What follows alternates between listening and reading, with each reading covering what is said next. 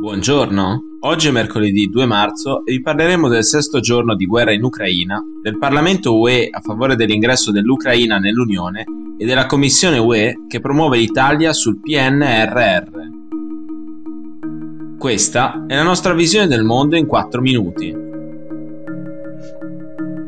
Dopo quasi una settimana dall'inizio dell'invasione russa dell'Ucraina, l'esercito di Mosca continua a combattere per il controllo delle principali città del paese ancora in mano ucraina, nonostante l'intensificarsi dei bombardamenti con artiglieria e missili. Bombardamenti che sempre più spesso colpiscono deliberatamente bersagli ed edifici civili, come accaduto ieri mattina a Kharkiv, seconda città del paese, causando almeno 10 vittime civili e oltre una trentina di feriti.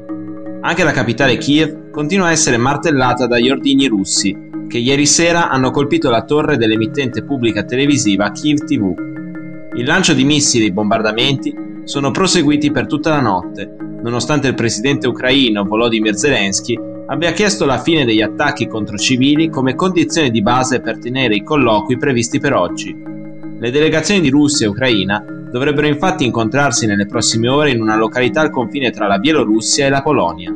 Le aspettative sono basse, come per quelli tenuti lunedì.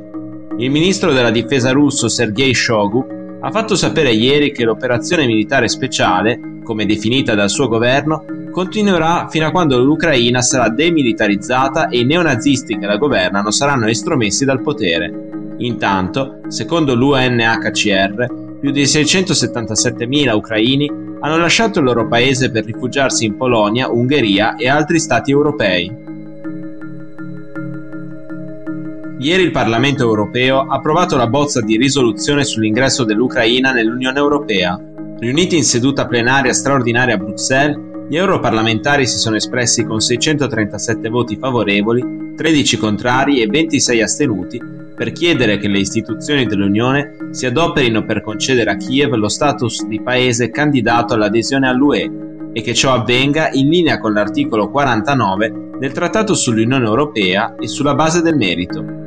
L'articolo 49 citato nella risoluzione fornisce la base giuridica per qualsiasi Stato europeo che intenda aderire all'Unione. La votazione è arrivata dopo che lunedì il presidente ucraino Volodymyr Zelensky, che ieri ha fatto un intervento video di circa 7 minuti durante la seduta del Parlamento, ha firmato la richiesta formale dell'Ucraina per entrare nell'Unione. Il voto di ieri non è un atto vincolante, ma fornisce un'indicazione chiara su quale sia la posizione europea in merito alla richiesta ucraina.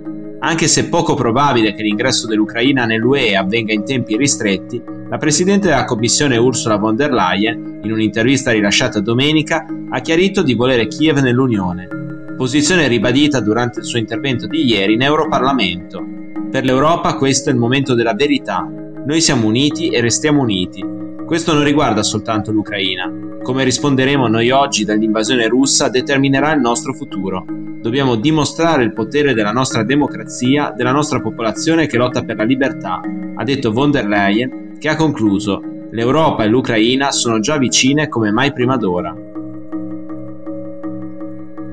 La Commissione europea ha dato il suo parere preliminare positivo per la richiesta italiana di effettuare il primo pagamento di 21 miliardi di euro della Recovery and Resilience Facility. Il via libera della Commissione è dovuto ai progressi significativi del governo italiano nel rendere operativo il Piano Nazionale di Ripresa e Resilienza presentato a Bruxelles nei mesi scorsi.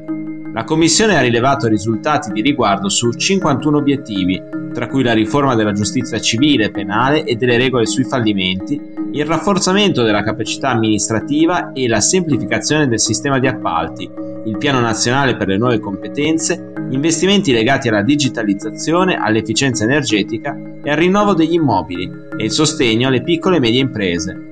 Dei 21 miliardi di euro che dovranno essere erogati, 10 saranno a fondo perduto, mentre gli altri 11 verranno erogati sotto forma di prestiti.